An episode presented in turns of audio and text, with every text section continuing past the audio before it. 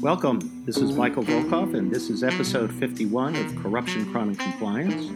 Our episode today is an interview of Pat Harned, CEO of the Ethics and Compliance Initiative. Hello, everyone, and thanks for joining me today on Corruption, Crime, and Compliance, a podcast focused on the legal and compliance industry. Today's episode is sponsored by Tom Fox, who has just released a new comprehensive compliance book called The Compliance Handbook. Thank you, Mike. This is Tom Fox. I'm the Compliance Evangelist, and I'm extraordinarily pleased to announce the publication of my latest book, The Complete Compliance Handbook. This one volume compendium provides you the most up to date advice on what constitutes a best practices compliance program. I bring together the top ideas, the top commentators, the top te- techniques, and topics that you can incorporate into your compliance program literally in a 31 day format to more fully operationalize your company's compliance regime. It incorporates the Department of Justice's 2017 Evaluation of Corporate Compliance Programs and information from the new FCPA Corporate Enforcement Policy. If you want one volume to guide you in operationalizing compliance, this is it. It's available starting May 21 on Amazon.com. If you'd like an autographed copy, please order one from my website, www.fcpacompliancereport.com and I will mail it to you. This is Tom Fox. I hope you will check it out. I know you will find it useful. Thanks, Tom. Well, I was uh, really happy to arrange uh, Pat Harned's availability for an interview. Um, and if you follow the Ethics and Compliance Initiative, they've done a lot of interesting work with regard to the Blue Ribbon Panel uh, and obviously the uh, National Business, Business Ethics uh, Survey. Uh, which has been renamed, and Pat will explain that as well. So this is a, I think, a very helpful interview. Pat is just a terrific uh, professional, and I hope you enjoy it. I'm, I'm pleased to welcome Pat Harned to the podcast. Uh, Pat is the CEO of the Ethics and Compliance Initiative and is a well known leader in the compliance profession. Uh, just to give everybody a little background uh, before we introduce Pat, the mission of the ECI, or the Ethics and Compliance Initiative, is to empower organizations to build and sustain high quality ethics and compliance programs. The ECI is an alliance of three nonprofit organizations the Ethics Research Center, the Ethics and Compliance Association, and the Ethics and Compliance Certification Institute. As CEO, Dr. Harned oversees all of the ECI strategy and operations. She also directs outreach efforts to policymakers and federal enforcement agencies in Washington, D.C., and she speaks and writes frequently as an expert on ethics in the workplace, corporate governance, and global integrity. Dr. Harned advises senior leaders on effective ways to build an ethical culture and promote integrity in organizational activities. Um, one of the issues we're going to end up talking about today, she also chaired the ECI's Blue Ribbon panel on high quality ethics and compliance programs, which established a new industry standard for effective ethics and compliance efforts in organizations. She has served as a consultant to many leading uh, organizations, among them Penn State University, Daimler AG, and the New York Stock Exchange. Welcome, Pat. Thank you so much for your time today. And we're glad to have you here on this hot day in Washington, D.C. Well, thank you, Michael. I'm a big fan of your work. It's great to be able to join you for your podcast. So, tell uh, Pat, give us a little bit more about, uh, tell us a little bit more about your work at the Ethics and Compliance Initiative. Uh, one thing that I always follow is the National Business Ethics uh, Survey that you that your organization does, which I think is an incredible and valuable resource. But tell us a little bit more about some of the work that you're doing and the initiatives that you have going on. Sure. Well, as as you described in reading my bio, the work of the ECI really falls into three major buckets, if you will. The first is trying to do research to help business leaders and actually leaders across all different sectors to un- understand and identify the drivers of good conduct in their organizations. Um, and as you mentioned, the National Business Ethics Survey, which very recently we recast and rebranded as the Global Business Ethics Survey, is a big part of that. We, we use that research to both understand trends around ethics and compliance in different workplaces, but also to do research to try to help leaders figure out how do we actually promote the highest standard of conduct in our organizations. We also, as you mentioned, have a community of practitioners, ethics and compliance practitioners who are a part of our association. Um, and we host events throughout the year to try to help them compare best practice and also just explore some emerging issues that they wouldn't get exposure to otherwise in our industry. Um, and then the third piece of what we do is certification of practitioners to, to help them demonstrate that they understand and have the skills to be able to build and sustain what we're calling a high quality ethics and compliance program, which is essentially a highly effective ethics and compliance program.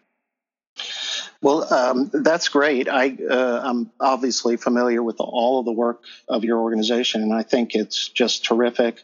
I love the fact that you sort of incorporate the practitioners and work closely with them because I think they, you know, give sort of an invaluable perspective. And for example, one of the areas that I know for a fact was just terrific, and some of the work that you came out with was the uh, blue ribbon panel. And if you can explain that, and I know we, I mentioned it, uh, the blue ribbon panel, and then you have some sort of exciting new uh, developments occurring there uh, in the next couple weeks as well. Sure. Uh, we have found over time that um, really some of the harder questions that we wrestle with as an industry and the things that we try to take up in our research and resource development are really so much we're so much better informed if we have advisory groups and groups of experts that are in-house in the trenches dealing with all of these issues to help us try to frame them. Um, and so actually about two years ago we were challenged actually by a number of lawmakers who were thinking about revisions to the False Claims Act and revisions to FCPA, there was a somewhat of a movement to try to think about if we were to allow for companies that have quote unquote gold standard ethics and compliance programs to demonstrate that they've achieved that, could we give them mitigated penalties? Well, the thing they kept tripping up over was is it possible to define a gold standard ethics and compliance program? So they came to us and said, Could you write a definition of a gold standard program? And in thinking about it, we ultimately decided that would probably take us all the rest of our lives to do. But it probably is important for us to start as an industry thinking about if a company goes beyond the minimum standard, which is a lot of what we talk about in our field, and a company really adopts a mindset and a framework and has an ethics and compliance program that goes well beyond the minimum standard, is it possible to identify some of the things that they have in place as really more of a a, a guide, not a, a not a guideline like federal sentencing guidelines, but at least a framework and a roadmap. So we put together a blue ribbon panel. It was in a group of former enforcement officials, practitioners from ethics and compliance programs of organizations across a number of sectors and industries, and most importantly, different sized organizations, some academics. Um, and we challenged them to say if a company has a high quality program, what does that look like? What do they have in common? Um, and after about a year of talking about it and wrestling over it, they ultimately came up with five principles that seem to be common to the way companies operate. And then, along with that, they identified a number of business objectives and even developed a really extensive list of some of the telltale leading practices and pitfalls to avoid for organizations that are interested in trying to raise the quality of their program. Um, so we put out that report. It's out. It's available to the public Um, it's on our website, but it also lives in a number of different places now. It's called Principles and Practices of High Quality Ethics and Compliance Programs.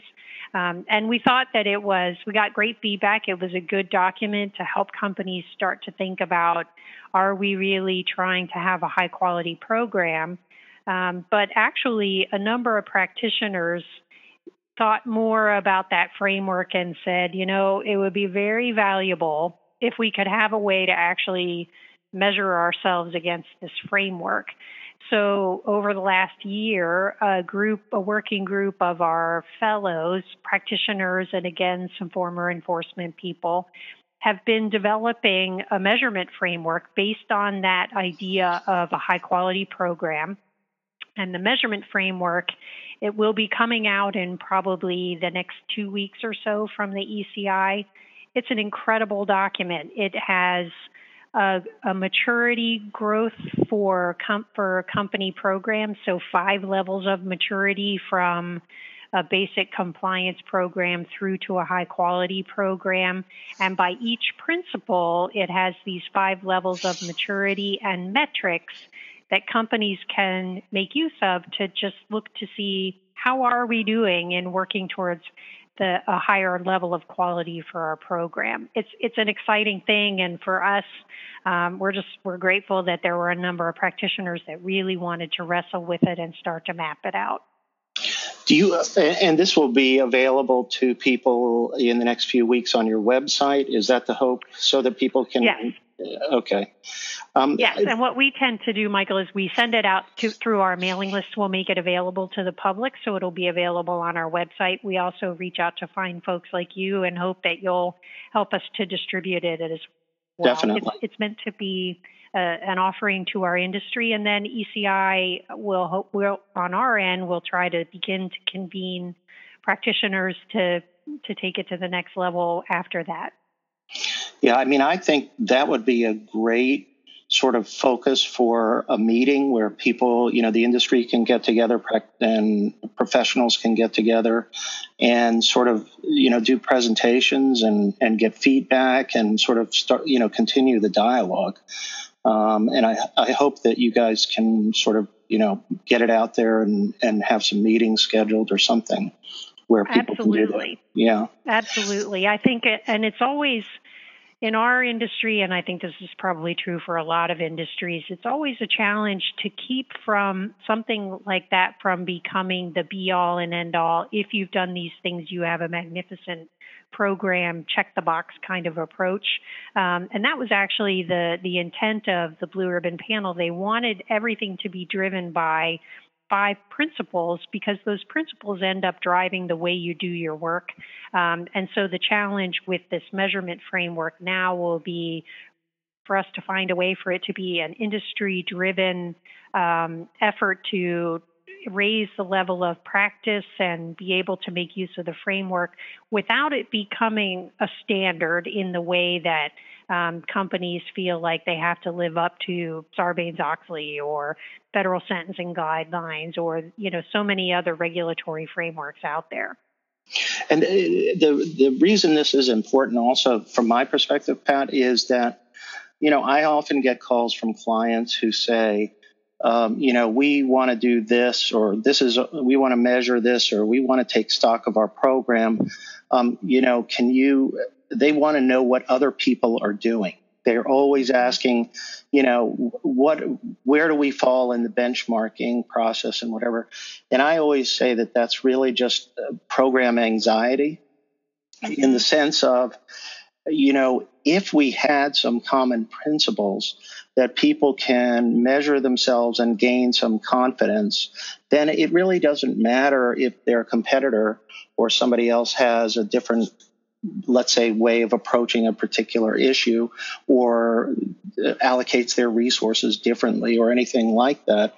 To me this is you know, sort of an iter- iterative process, uh, you know, in the sense that you guys are putting out something that's very valuable. And, and I bet you what will happen is over the years, you'll develop it even more, you know, from feedback right. and sort of what people are doing.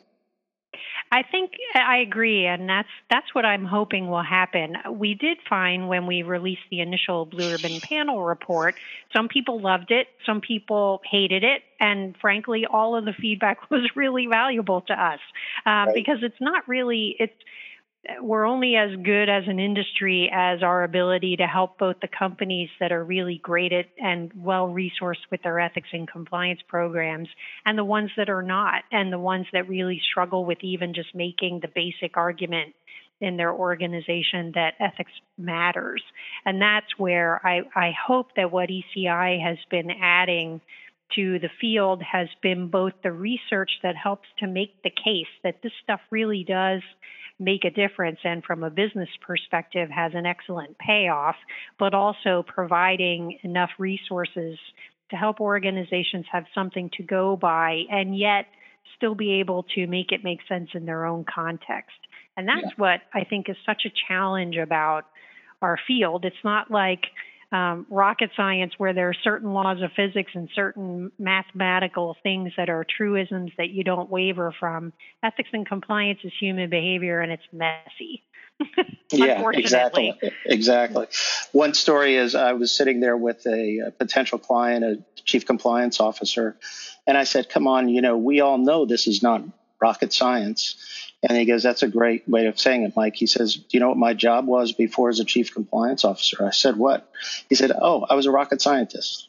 So I said, Let me take my foot out of my mouth and let's continue, you know, the conversation. But um, so here, one of the things, um, and this is really int- actually the timing is perfect in terms of us talking, is uh, I had a very large global company, uh, chief compliance officer, ask me for can you you know give me some materials to you know sort of justify what we do and the importance of this and what you know I'm trying to you know get resources and support from senior management. And what I sent them was actually uh, the results from your global business ethics survey. And I think that it is probably to me the sort of preeminent type of work that's going on uh, to to in this area. And so I wanted you to take just a moment, if you could. I know there were two installments, and mm-hmm. uh, you just released the second installment. But I, I want to first off thank you all for your effort because it actually helped me with the client. So I appreciate that, and uh, it, it was very valuable to the client. So well, thank well, first of all, thank you. It brings tears to my eyes when I hear that people are able to make use of these reports, especially in house when they're just having a, a, difficult time getting the resources that they need. It's it's always affirming to us to know that these these studies we're doing are are very useful. Um, as as you said, the Global Business Ethics Survey is actually so I said a couple minutes ago we just rebranded it. It began in 1994 as the National Business Ethics Survey, and that's simply because for quite a long time we worked only with data from U- employees across the United States. And um, in 2016, we had actually been challenged for quite a while to figure out how to make the study global because so many companies are dealing in with employees across different cultural and country contexts. So we finally expanded the study, and that's why we've now referred to it as the GBES. The big thing for us this year is that we have begun to issue reports quarterly, where in the past we only fielded the survey every other year and then released one big report. We're finding now that if we collect data annually, make it a little bit of a smaller study, and issue reports quarterly, it helps us just keep the conversation going, but makes it more manageable for us, um, but also makes it a little more relevant. So we have now released the first two reports for this year. Um, the first one was purely an update on trends, and that has been by far probably the longest standing contribution of this study where we just report on how how much are employees observing wrongdoing? Are they reporting it? Are they feeling pressure to compromise standards? What's the state of retaliation in workplaces? And it had been a little while since we had done that update. So um, and and we were able to sort of offer a good news, bad news, worse news picture because on the one hand, for the first time in quite a while, we were finding that fewer employees are actually observing what they consider to be misconduct in their workplace that had come to near historic lows. And, and at the same time, employees are far more willing to report the wrongdoing that they had observed. But the bad news was that um, when employees were coming forward to report wrongdoing, more of them were experiencing retaliation for having done so than we've ever seen in the history of the study. And for us, we've known over the years that when you see retaliation rates rising, especially to alarming levels, that's not a good sign for what's ahead. Um, and the last piece of that was the other thing that troubled us was that we are not seeing a lot of progress when it comes to organizations really systematically focusing on strengthening their workplace cultures. So, taken together, the extent to which people are, even though misconduct is down and that's great and reporting is up and that's even better, the fact that employees are either experiencing retaliation or are afraid to come forward, and the fact that they're saying they're not working in strong ethical cultures tells us that things will probably change in the not too distant future. Um, so that first report, and maybe I'll pause and see Michael if you have any questions about that, but it's it was sort of the forecast, the, the state of ethics, and a little bit of a forecast going forward. Yeah, I um, the, I found it fascinating, and the, the other part about the retaliation that was really troubling to me was the finding that you made that many of the retaliation incidents occur within the first three weeks mm-hmm. uh, after the report is made by the employee, which means that this isn't something that's subtle and you know takes time for them to carry out, but that it's almost immediate, you know, quickly in response to anybody raising concerns, and that to me was really troubling. I, I there was obviously a lot of good news in the report, but I share your concern in terms. I mean, right. once you once you stop that, uh, the, the the trust and the integrity uh, of the organization and the ability of people to connect with leadership and employees to is just really, uh, you know, jeopardized. Agreed. And I also, we all know that so many companies worry a great deal about retaliation. They, are, they have developed careful investigations processes to be fair to all parties involved. But that finding, I mean, in most companies, they're just getting started with the investigation process mm-hmm. and the mm-hmm. retaliation has already happened and that is what's really unfortunate it it it's we've had lots of conversations with folks about so what is the implication well sadly the implication is that when somebody first comes forward to report you almost have to prepare them for the fact that you are going to do everything you can as quickly as you can but it's possible that they may, if there are going to be ramifications, it will happen very quickly. Wow, that's yeah. so. Anyway, so that's the first installment. Now, then, right. just and which, by the way, is was terrific. Uh, and now, what what has recently been released as the sort of second installment in this? The the second report took a very different turn, um, and it it was driven by the fact that for all these years, when we do these studies, we almost always in our reports show that an ethics and compliance program makes a difference. And it does. It is absolutely the case. That hasn't changed with this report.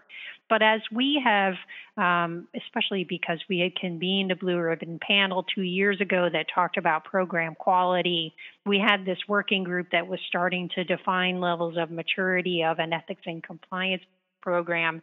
It made us start to think that all these years when, when ECI has looked at the impact of a program, we too have operated with the assumption that an ethics and compliance program is basically a program that is a compliance program. It's in accordance with all relevant laws and regulations.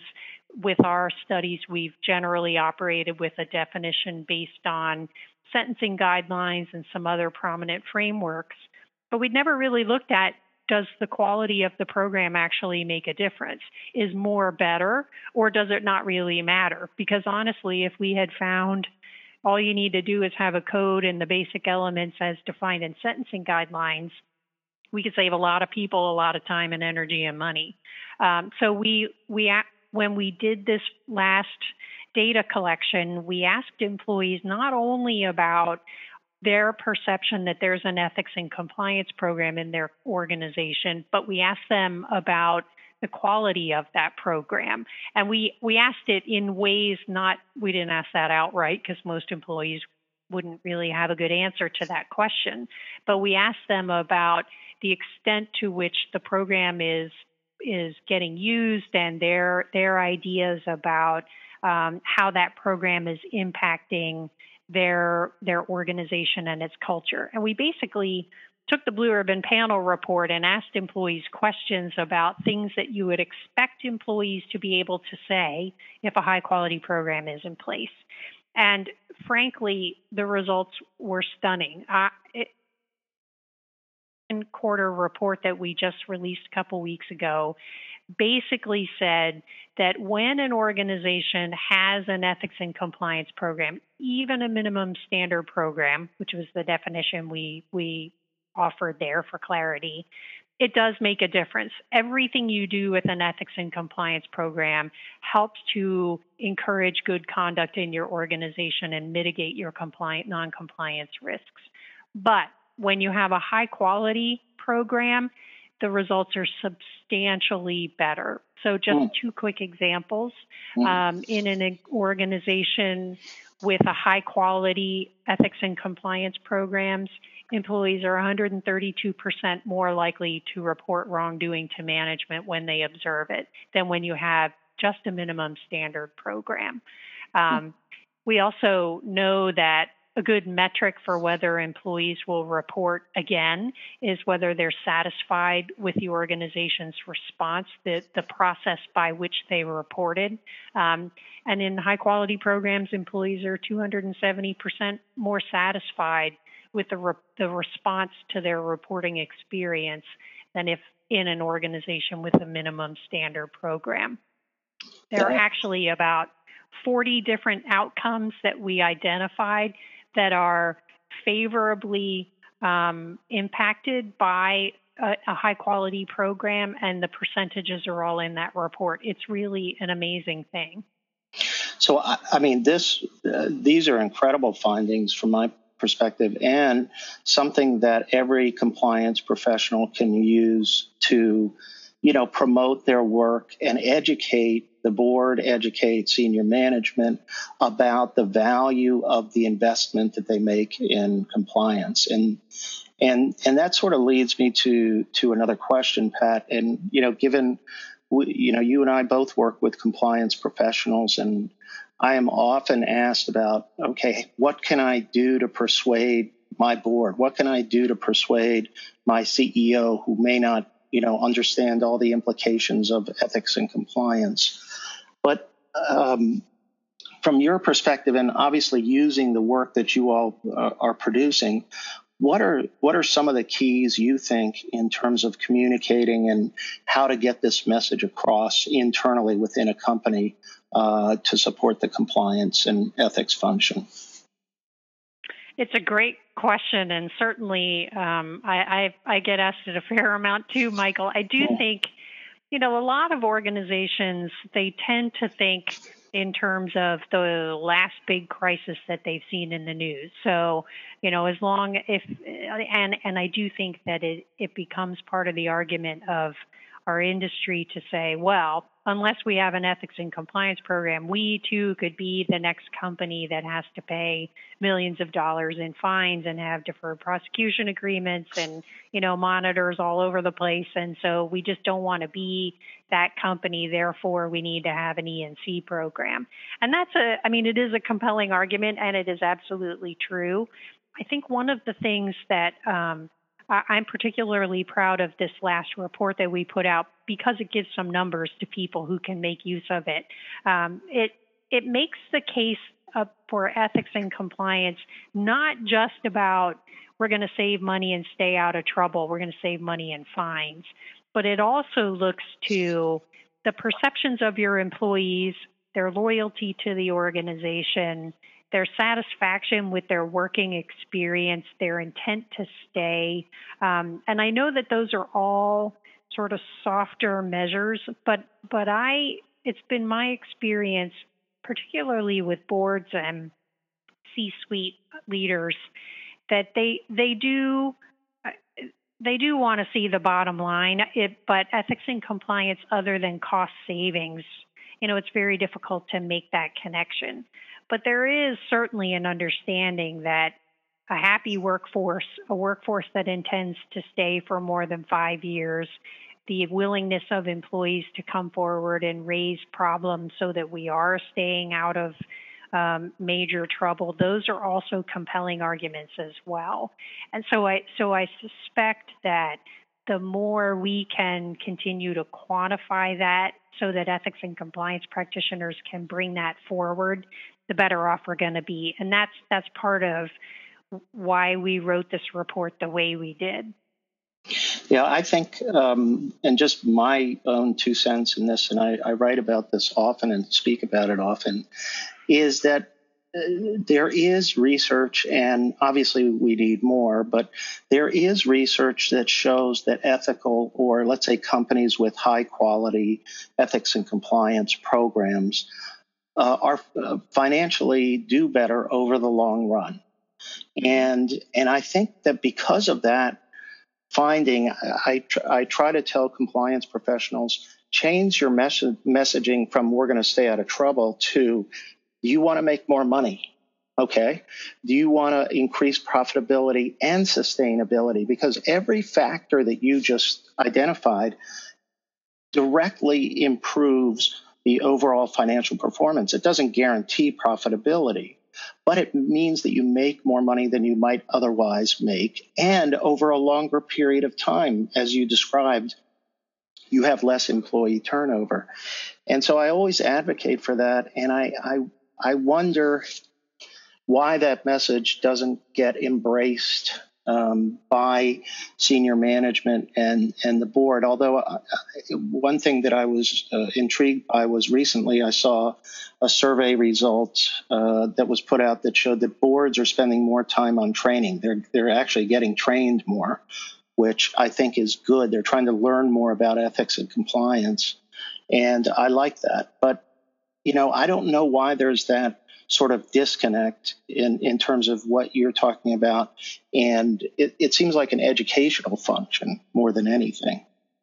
I, I think you're right. I also, my sense is, and be interested in your thoughts about this too, but my sense is that especially now that we have such a social media driven world mm-hmm. and um, such a heightened ability of the media to bring attention to a company's problems, that there is now a greater awareness by boards um, in particular of their vulnerability to even just a rogue employee or um, a problem that doesn't get mitigated quick enough. And, and in that sense, there's a real opportunity for ethics and compliance practitioners to be able to say one of the value one of the values of the E&C program is it increases the likelihood that if we have anybody like that in our organization, we're going to know about it. We're going to be able to intervene in that situation.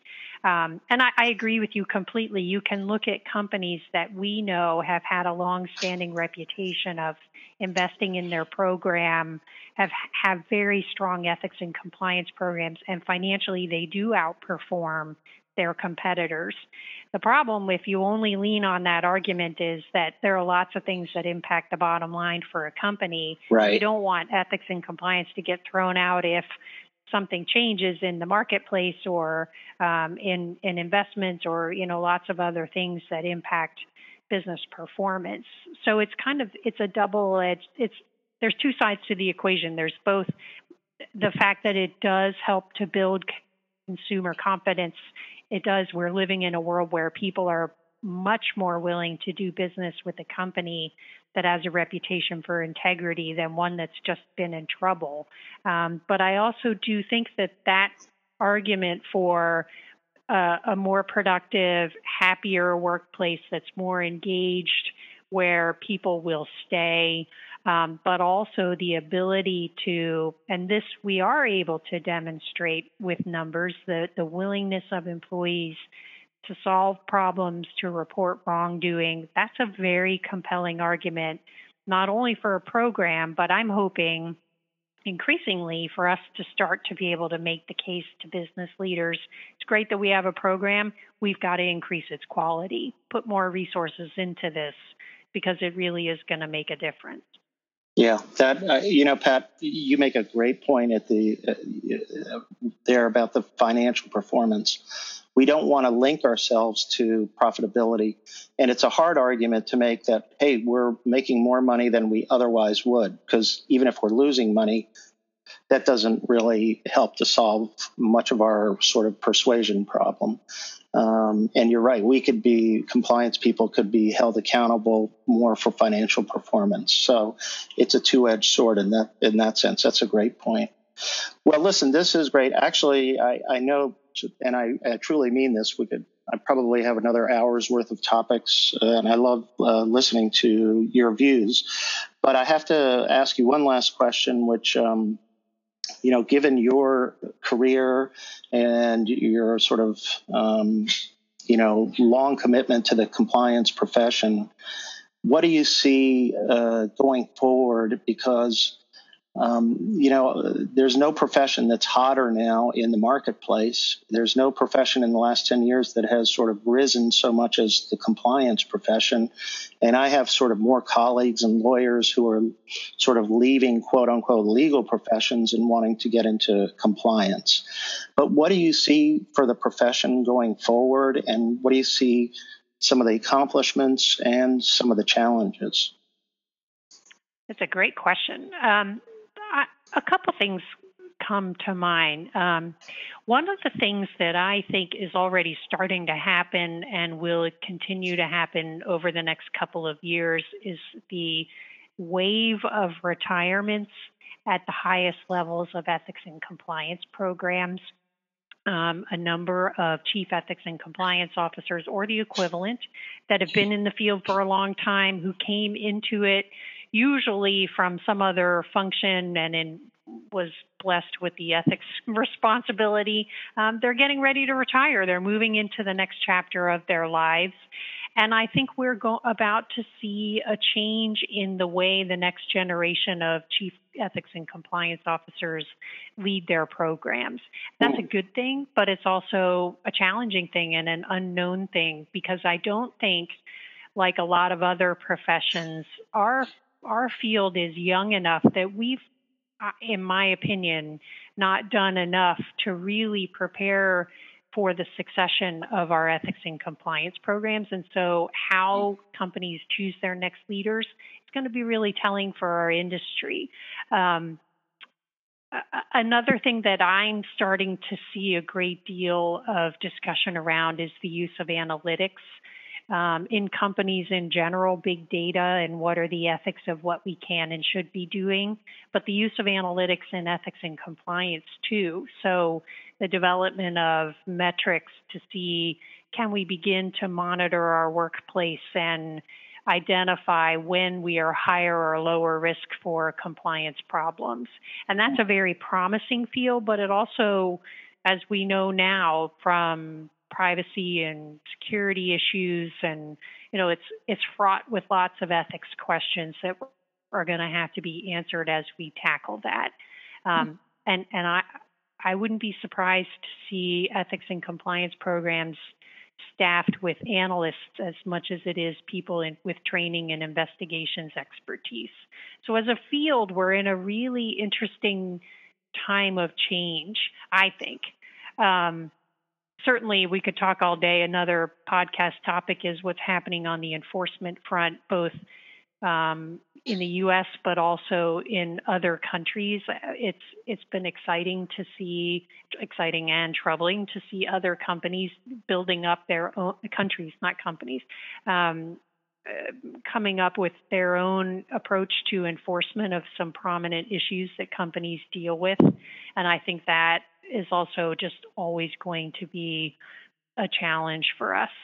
Um, and then finally, to add one more to the list, the evergreen topic of generational differences and the the fact that the next generation of employees is even more different from millennials that we've been talking about for quite a while and and again to go back to my original thought as leadership begins to change so too will the way we work so lots lots of work for us to do well, you and I can never retire. I, well, uh, you know, I'm already getting scared by that fact. So, uh, but Pat, uh, you know what? Thank you so much. This has been just uh, terrific and really uh, a fascinating discussion, and I, I appreciate your time. Um, tell me just uh, if people want to reach the ECI, reach you um, what's the best way to make contact with you and uh, and and your group because I know there's a, there are a lot of great resources and, and support that you all provide. Well, thank you for that. Yeah, I'll make it real simple. If folks just go to our website, ethics.org, on that website you can find contact information for our office and you can reach me and just about anybody else at the ECI that you would want to reach. Fantastic. Well, thank you again. Best of luck in, in your work and leadership of the ECI and keep up the great work. We appreciate it. Well, thanks for the opportunity. It's always great to talk with you. Thanks again for listening to Corruption, Crime, and Compliance. Please subscribe to the podcast series. The Volkov Law Group believes that every company should have a robust ethics and compliance program. Experience and research show that ethical companies are better performers in the global marketplace. At ethical companies, employees believe in the company, they feel vested, and are more productive. As a result, misconduct rates are much lower and financial performance is higher. We can help you achieve these benefits through an effective ethics and compliance program. You can learn more about our commitment to effective ethics and compliance programs at our website, www.volkovlaw.com our award-winning blog, Corruption, Crime, and Compliance, and our new podcast series. You can contact me at my email address, Let